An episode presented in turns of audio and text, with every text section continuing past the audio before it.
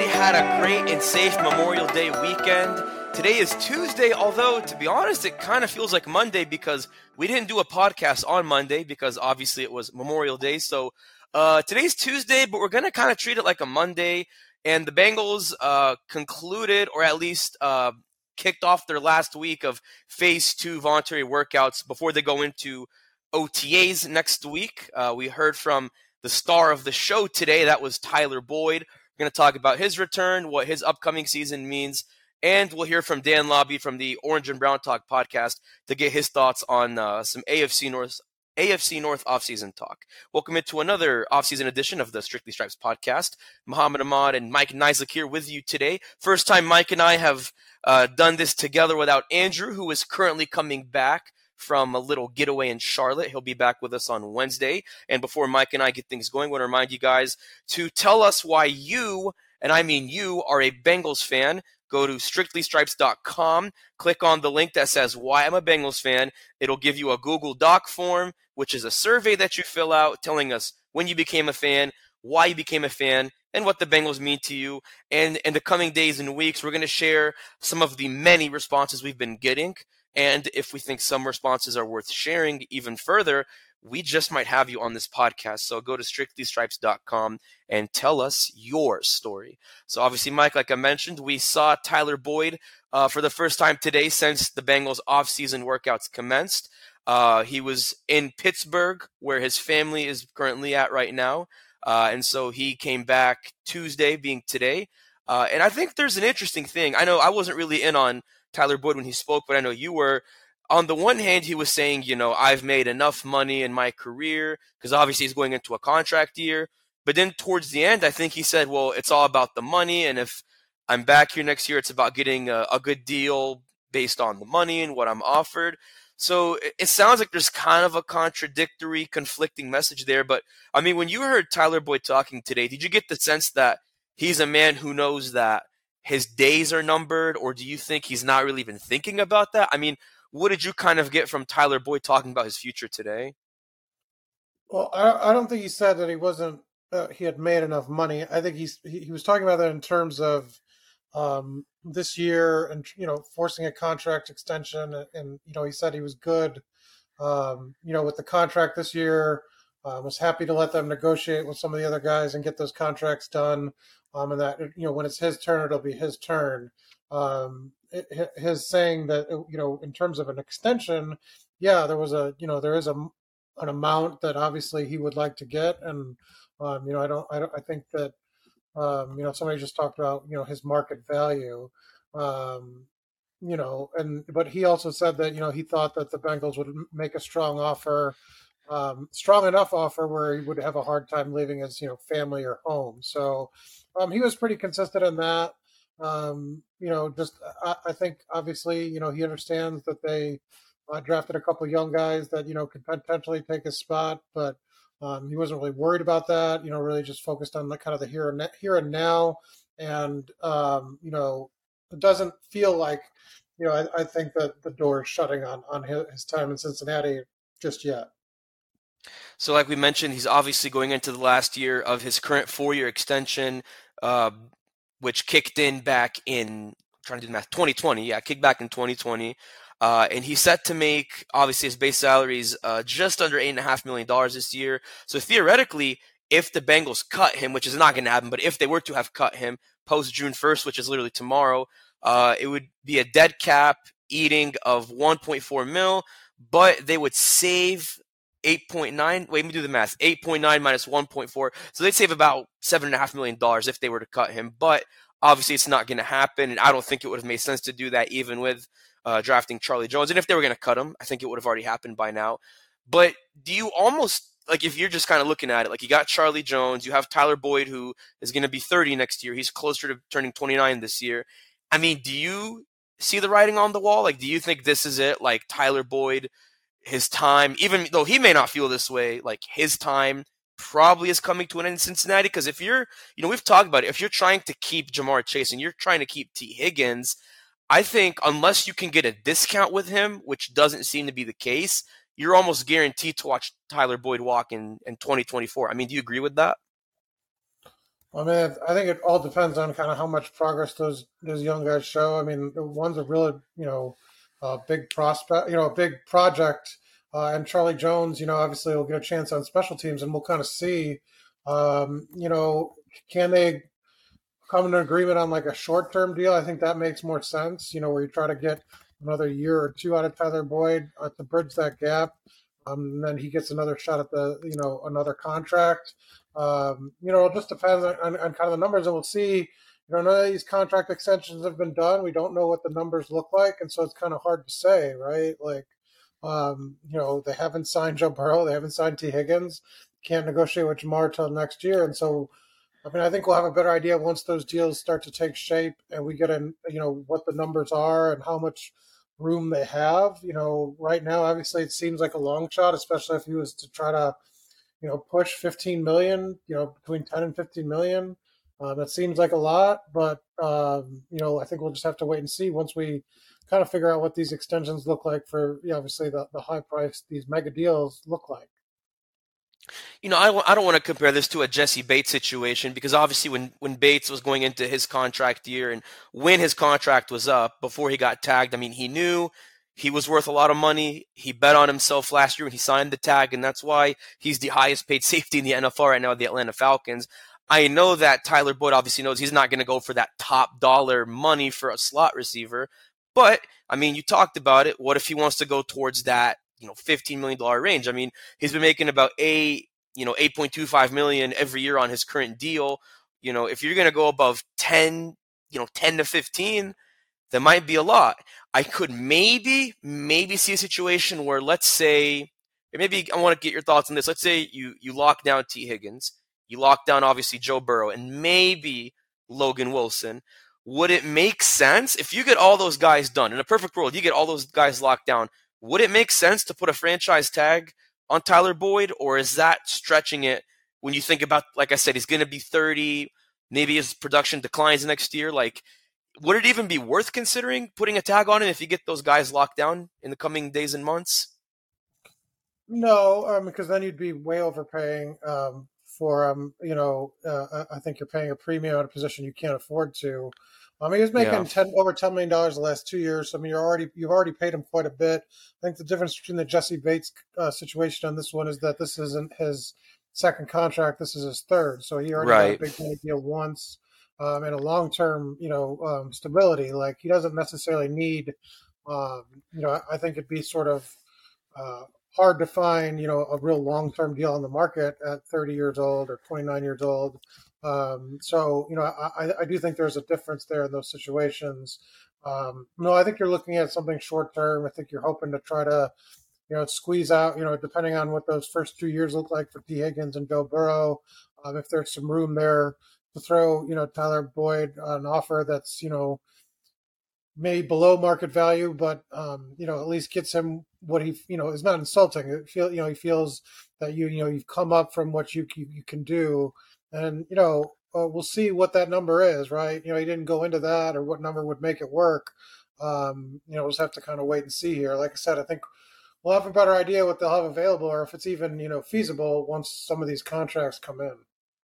And I think the advantage Boyd has in his sort of, you know, deck of cards is he's a slot receiver playing at a number three spot, but he can move around. He's played as a number one, number two receiver, you know, during the Marvin Lewis, AJ Green era when AJ Green was hurt, even uh, in the beginning of the Zac Taylor era when they still had AJ Green. You know, I think it was what Zac's first year, he had over a thousand receiving yards. I think he's had two 1,000 plus receiving yard season. So uh, he can move around, and that is advantageous. Like if you want to get a guy who played in the slot and move him on the outside, you could do that. That's an advantage he has. I mean, like you said, he wouldn't have as much in the tank compared to other guys playing on the outside, but it just depends on what do you think you can get out of him. What can't you get out of him? If you're like another team looking at him as a free agent, I think the interesting thing with Charlie Jones too is obviously, you know, they drafted him as a project, like you said. He's a fourth round pick. But let's say, you know, whether it's as a punt returner or as a number four receiver or as a backup, if, you know, say T or Ja'Marr Tyler gets hurt and you don't quite feel hot with him or you don't feel hot with Andrei Iosivas. I'd probably said his last name wrong. Please forgive me, Andre. But um, with either of those guys, you don't feel hot with them.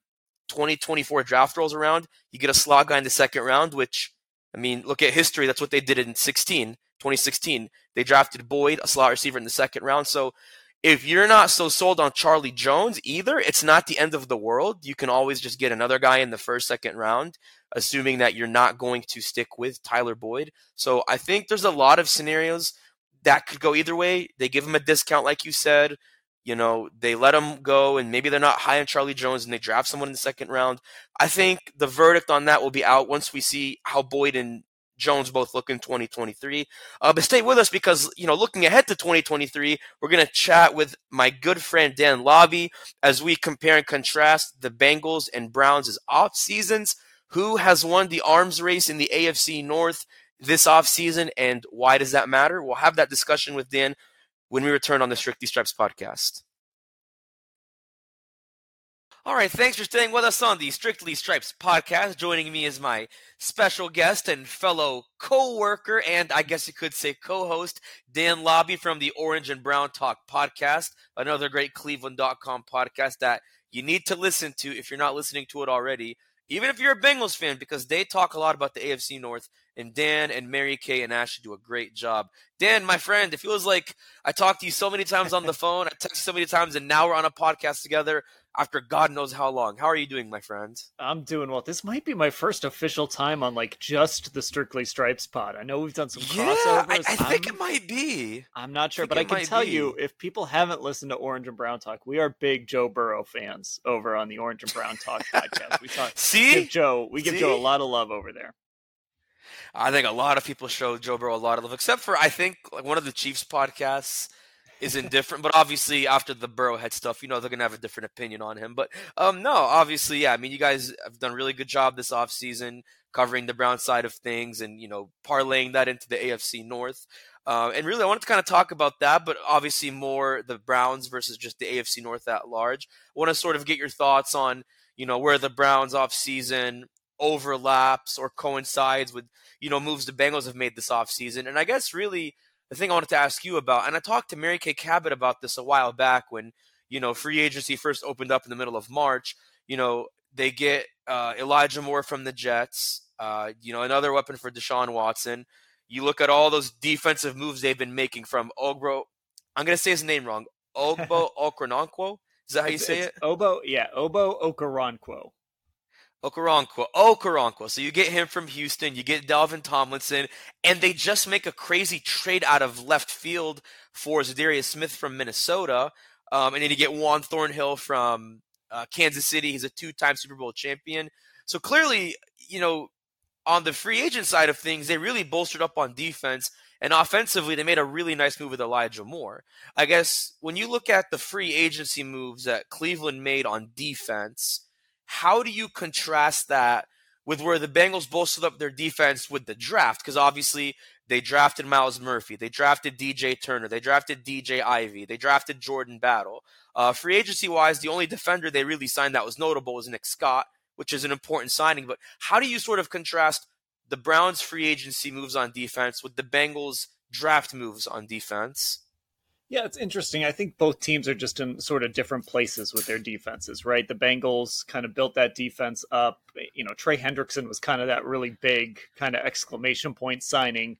Um, you know, they went out and they got a couple safeties as well. Uh, you know, Vonn Bell, and you know, so they got a little expensive on that side of the ball, and sometimes that's gonna you're you're gonna have to cycle through that a little bit. It's interesting. They're kind of following like the Chiefs model from a year ago, where Kansas City had a really expensive defense and then they went into the draft and they really rebuilt that defense. For the Browns, I just think a lot of this is the Jim Schwartz effect. This is, you know, you can't get a race car driver and give him a Honda Civic. You know, Jim Schwartz is the head coach of the defense, and they brought him in because they wanted to bring in a Super Bowl caliber defensive coordinator. Of course, he won that one in Philadelphia uh, back in 2017. I think it was 2016 or 2017, one of those years. 2017. Uh, yeah, and uh, you, you've got to give him weapons. You've got to give him defensive linemen. You've got to give him a safety he can trust in the back end.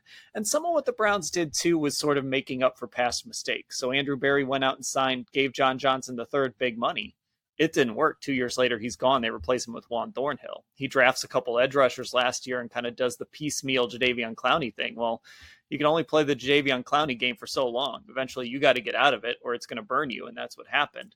So they go and they get Ogbo Okoronkwo, kind of a money ball type move, betting on upside, and they bring in Za'Darius Smith in a really nice trade, I thought, uh, late late in the process. So, eh, you know, they beef up defensive tackle, which was such a huge area of need last year. It's just throwing money at the problems, but that's what you have to do sometimes when you're when you feel you're ready to win and you don't pay a quarterback 230 million dollars guaranteed if you don't think you're ready to win. So so they had to go do this stuff.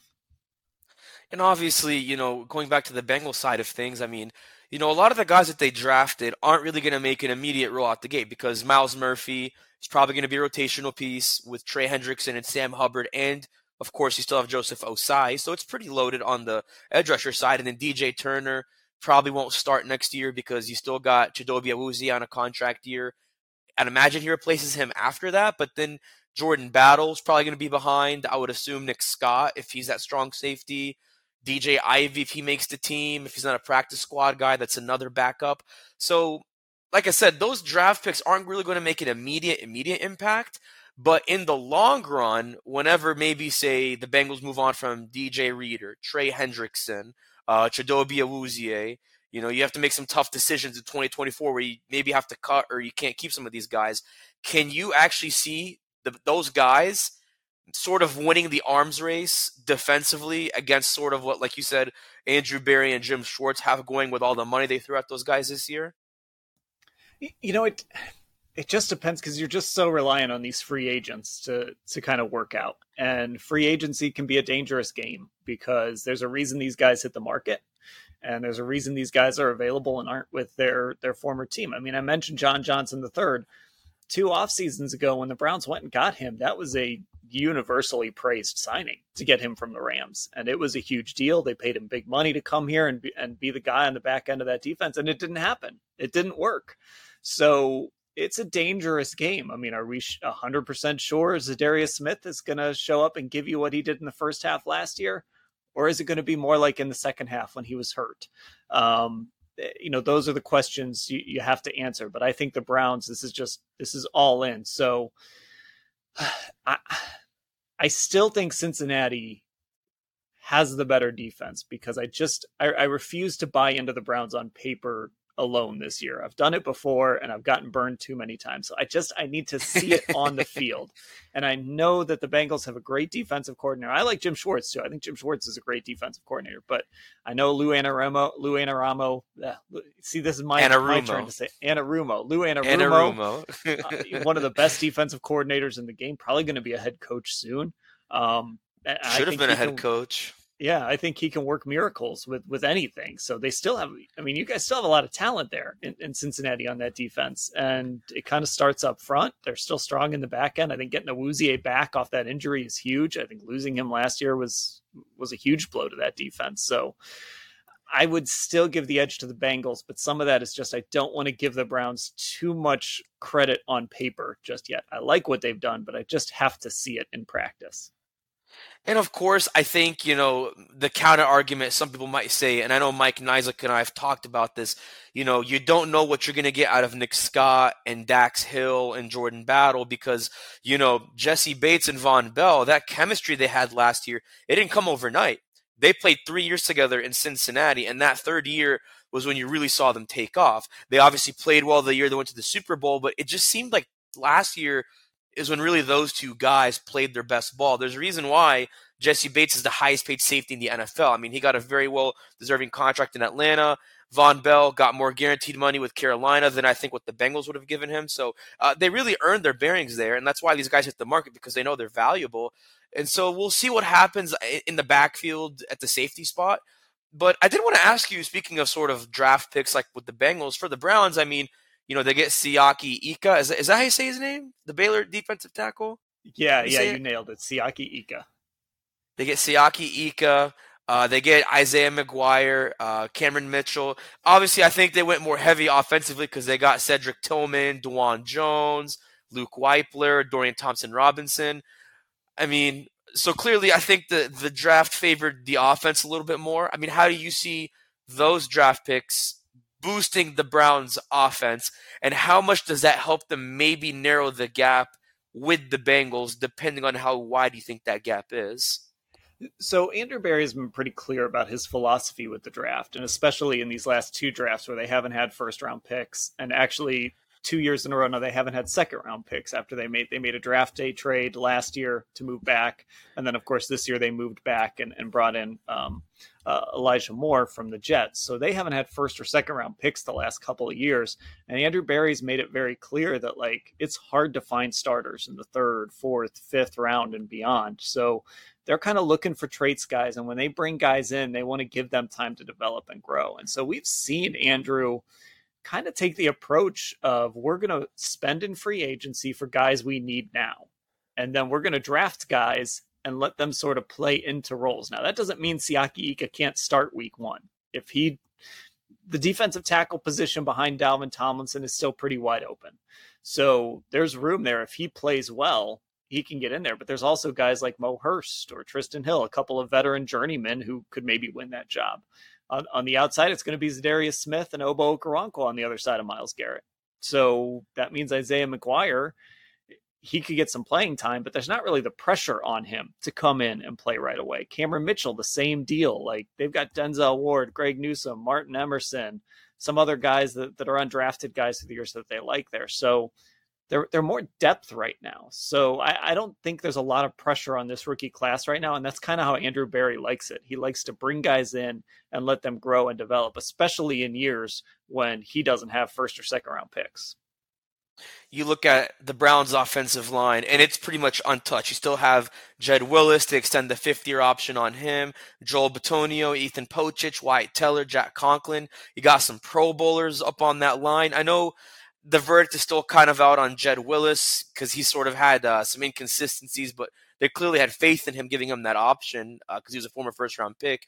You know, when you look at that, and then you look at the Bengals, who now have Orlando Brown on the left side, you know, they still have Ted Karras, Cordell Volson, um, Alex Cappa, and then really we don't know what's going to happen on the right side because like we don't know if it's going to be Jonah Williams, Jackson Carman, will La'el Collins be healthy, and does he compete to win that job? So although right tackle is still a question, they're loaded with depth at right tackle. You even have Hakeem Adeniji behind all those guys.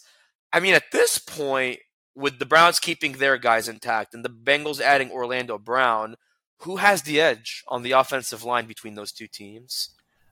I still have to go with the Browns. And, you know, you're right. Jed Wills is still the big question mark over there, even with the fifth year option. Um, you know, I think they played, I think they feel he played better than maybe some of, like, if you look at PFF grades and things like that, I think they feel he played better than that. Um, and I think they like what they've seen out of him.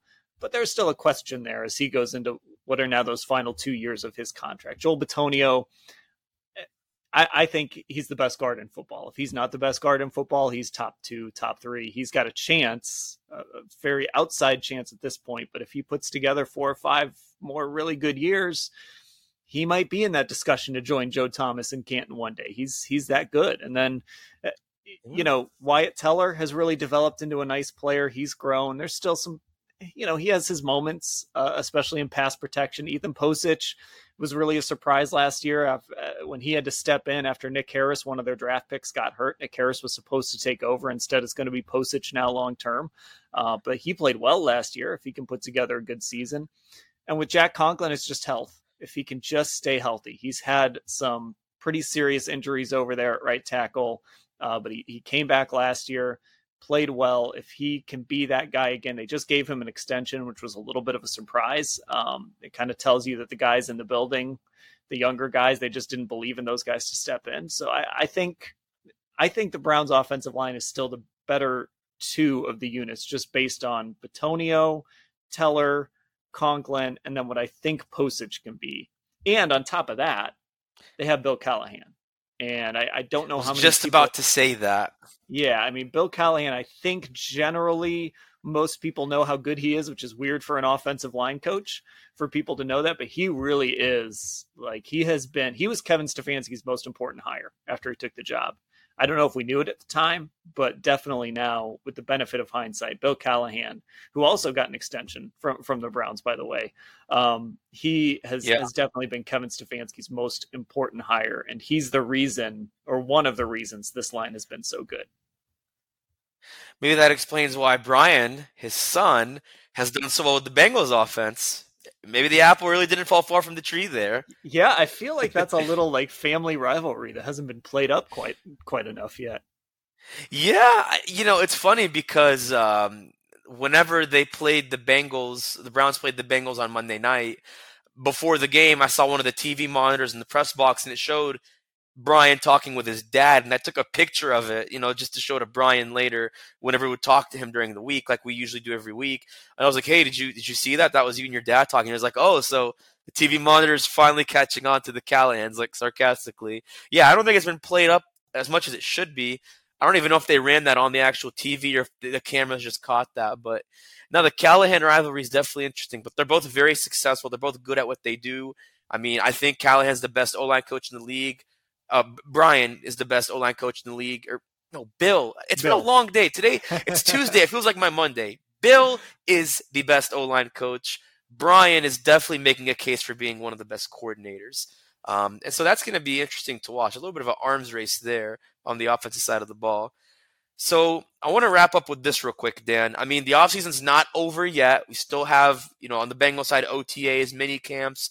Same is true for you guys before training camp is there anything that either team is leaving on the table right now? And who do you think has really won the offseason, the Bengals or the Browns? Any, I still think, and this is sort of a timely point to bring up because of the DeAndre Hopkins stuff that's swirling around. And of course, we know Deshaun Watson and DeAndre were longtime teammates in Houston. Uh, I was just at the Browns charity golf outing today, and Deshaun spoke, and he kind of openly lobbied for DeAndre Hopkins to sign here. Um, so that that's something interesting to keep an eye on. I I like the Browns receiving corps. I like you know Amari Cooper is fantastic. Um, you know Elijah Moore is a great addition. Donovan Peoples Jones had a career year last year. I don't know if that's his ceiling or if there's still more there. I do wonder though if if the Browns go into this season with the, with this exact receiving corps as is, and they also had a Marquise Goodwin from uh, from Seattle, and then they have some young guys uh, behind them. I do wonder if there's a point where we're sitting on the Orange and Brown Talk podcast in like October or November and we're thinking, man, this this wide receiving corps feels like one guy short. And that that guy doesn't necessarily have to be DeAndre Hopkins. But I you know, I don't know who else could become available in cuts or trades or you know, we know Andrew Berry's going to be aggressive in the trade market. He always has been. So uh, I, I would never rule anything out.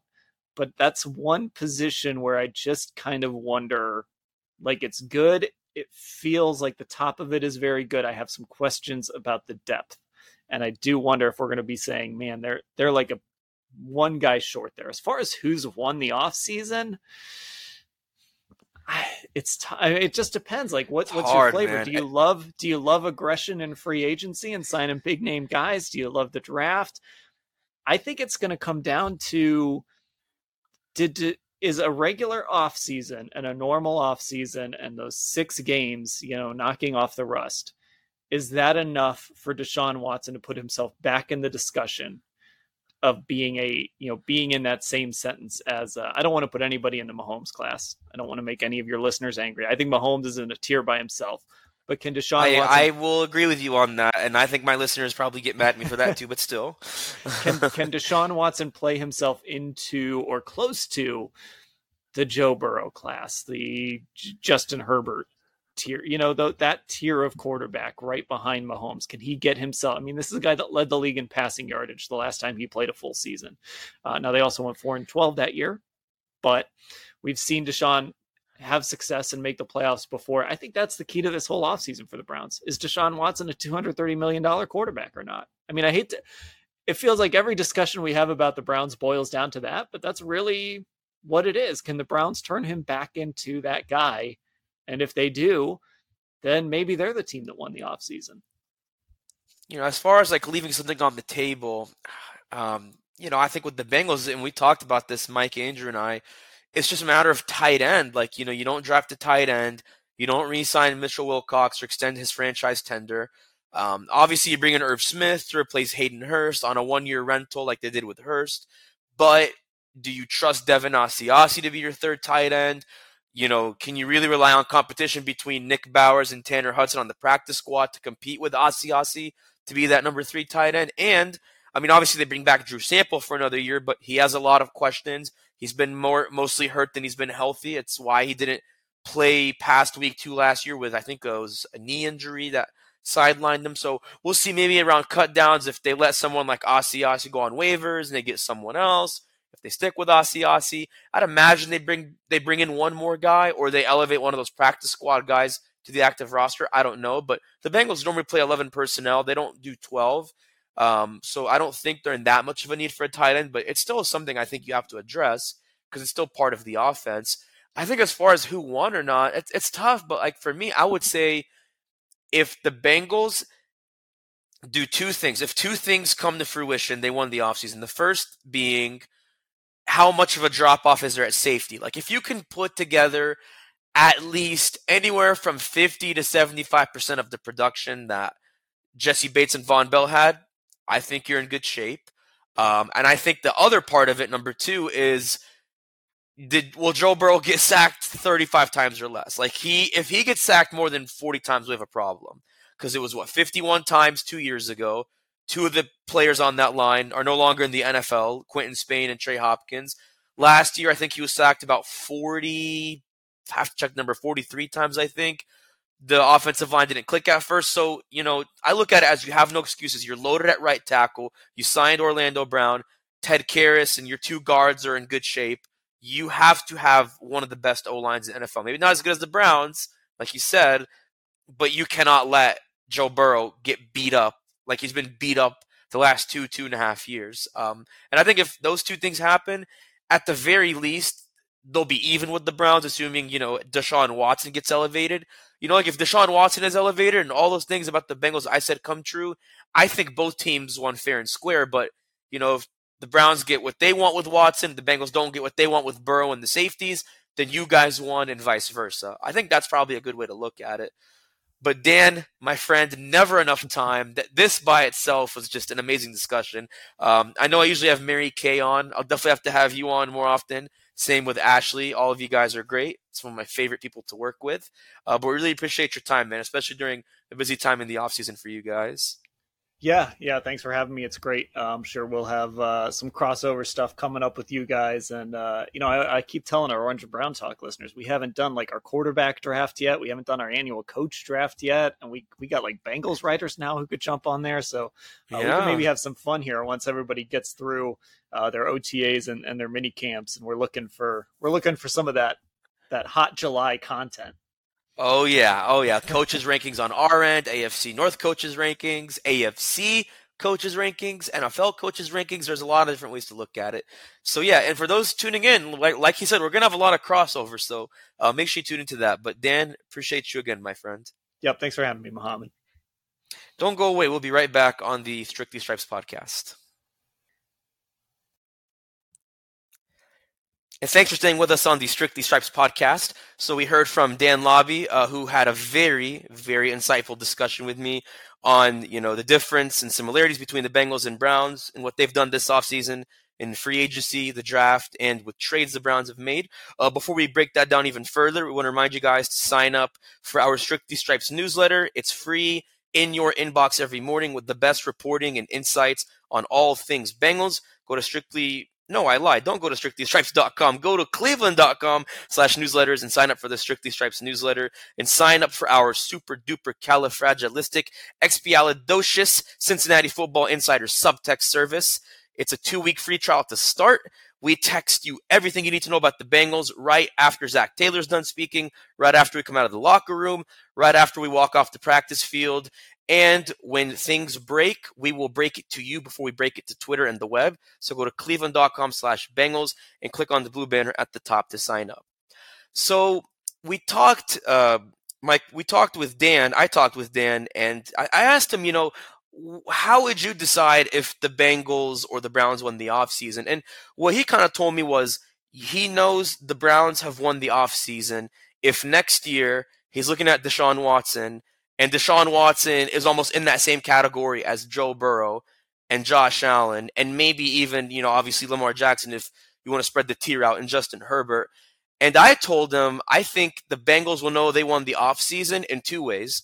If Joe Burrow is sacked the fewest times he's been sacked in his career, because he's been sacked quite a bit, which we've talked a lot about in this podcast. If he's sacked the fewest time, the fewest times he's been sacked in his career, whatever that number is, and if you can replicate at least 75% of the production you got from Jessie Bates and Vonn Bell last year, how much of that do you think is true? Like, do you think those things have to happen to know that either team won the offseason, or do you feel like one team has already won the offseason over the other? Well, I mean, yeah. Once you know the results, you could tell who won the offseason. Wouldn't it just be the record? Like, I, don't understand that. Like, I mean, if you well, based on you know the draft, free agency, like you know, did the Bengals go? Obviously, you know, you wanted them to go a little harder in free agency. No, you know, do you like the way? And the Bengals win a Super Bowl. I could tell you who won the offseason. so what if neither team makes it to the? Well, only one team make it to the Super Bowl. I mean, what if neither team is a Super Bowl champion and only one makes the playoffs? Do you? Obviously, you go with the Bengals or the Browns in that situation, no matter who it is. But I guess in the here and now, maybe in the here and now, just from what you've seen, the Browns trade for Za'Darius Smith. They traded for Elijah Moore. They went way heavier on, you know, fixing their defense in free agency. And the Bengals did everything that we've talked about they've done. I mean, when you look at those two, who do you feel like has won the offseason so far? Well, it's easier for um, the Browns to maybe claim the title because they did more, because they had uh, more moves to make.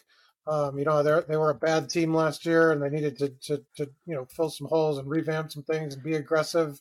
Like if you're the Bengals, all you did was sort of uh, you know, make a couple of tweaks and, and obviously make a, you know, you may have had a splash signing in Orlando Brown, but really, I mean, it's continuity, consistency, um, and sort of that's what they were going for. So, I mean, it's a little bit different. Um, you know, the, the Browns could have more guys that were contributors that they signed or traded for. Uh, but the Bengals weren't as aggressive because they didn't need to be. They didn't have as many holes. They had a better roster. So, you know, I, I don't know. I mean, like uh, uh, to me, if the Bengals win the AFC North, I mean, they won the offseason, right? They did what they had mm-hmm. to do. They won the division for a third straight year. Um, and, you know, that's what it is that they're, the, they have the crown. I mean, how do you get any better than that? I mean, you know, however Deshaun Watson does, I'm not sure that's necessarily a fair measuring stick for this offseason, right? Because he was, he was, you know, quarterback they've had now for two years. So, I mean, it's more of the pieces around him um, that would have to really thrive.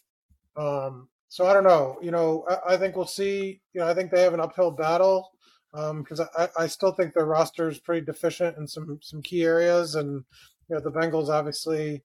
Um, you know, I think any if you ask ten people which quarterback situation you'd want, I mean, there's no question how that an- that answer would go.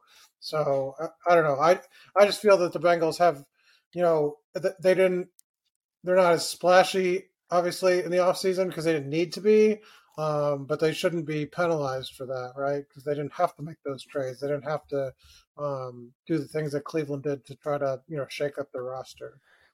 Well, I think Dan would agree with you on that point because one thing he said was that, yeah, they spent all this money on Dalvin Tomlinson and uh, Juan Thornhill and Ogbo. I'm not going to say his last name because I'm going to get it wrong, but the edge rusher they got from Houston um, among many other pieces. Obviously, you know, you trade for Za'Darius Smith, which I thought that was a good trade, but I think even then he said the same thing you said of like just because they spent all that money on those free agent pieces, it's hard to be completely sold on it because they're still very deficient in a lot of areas.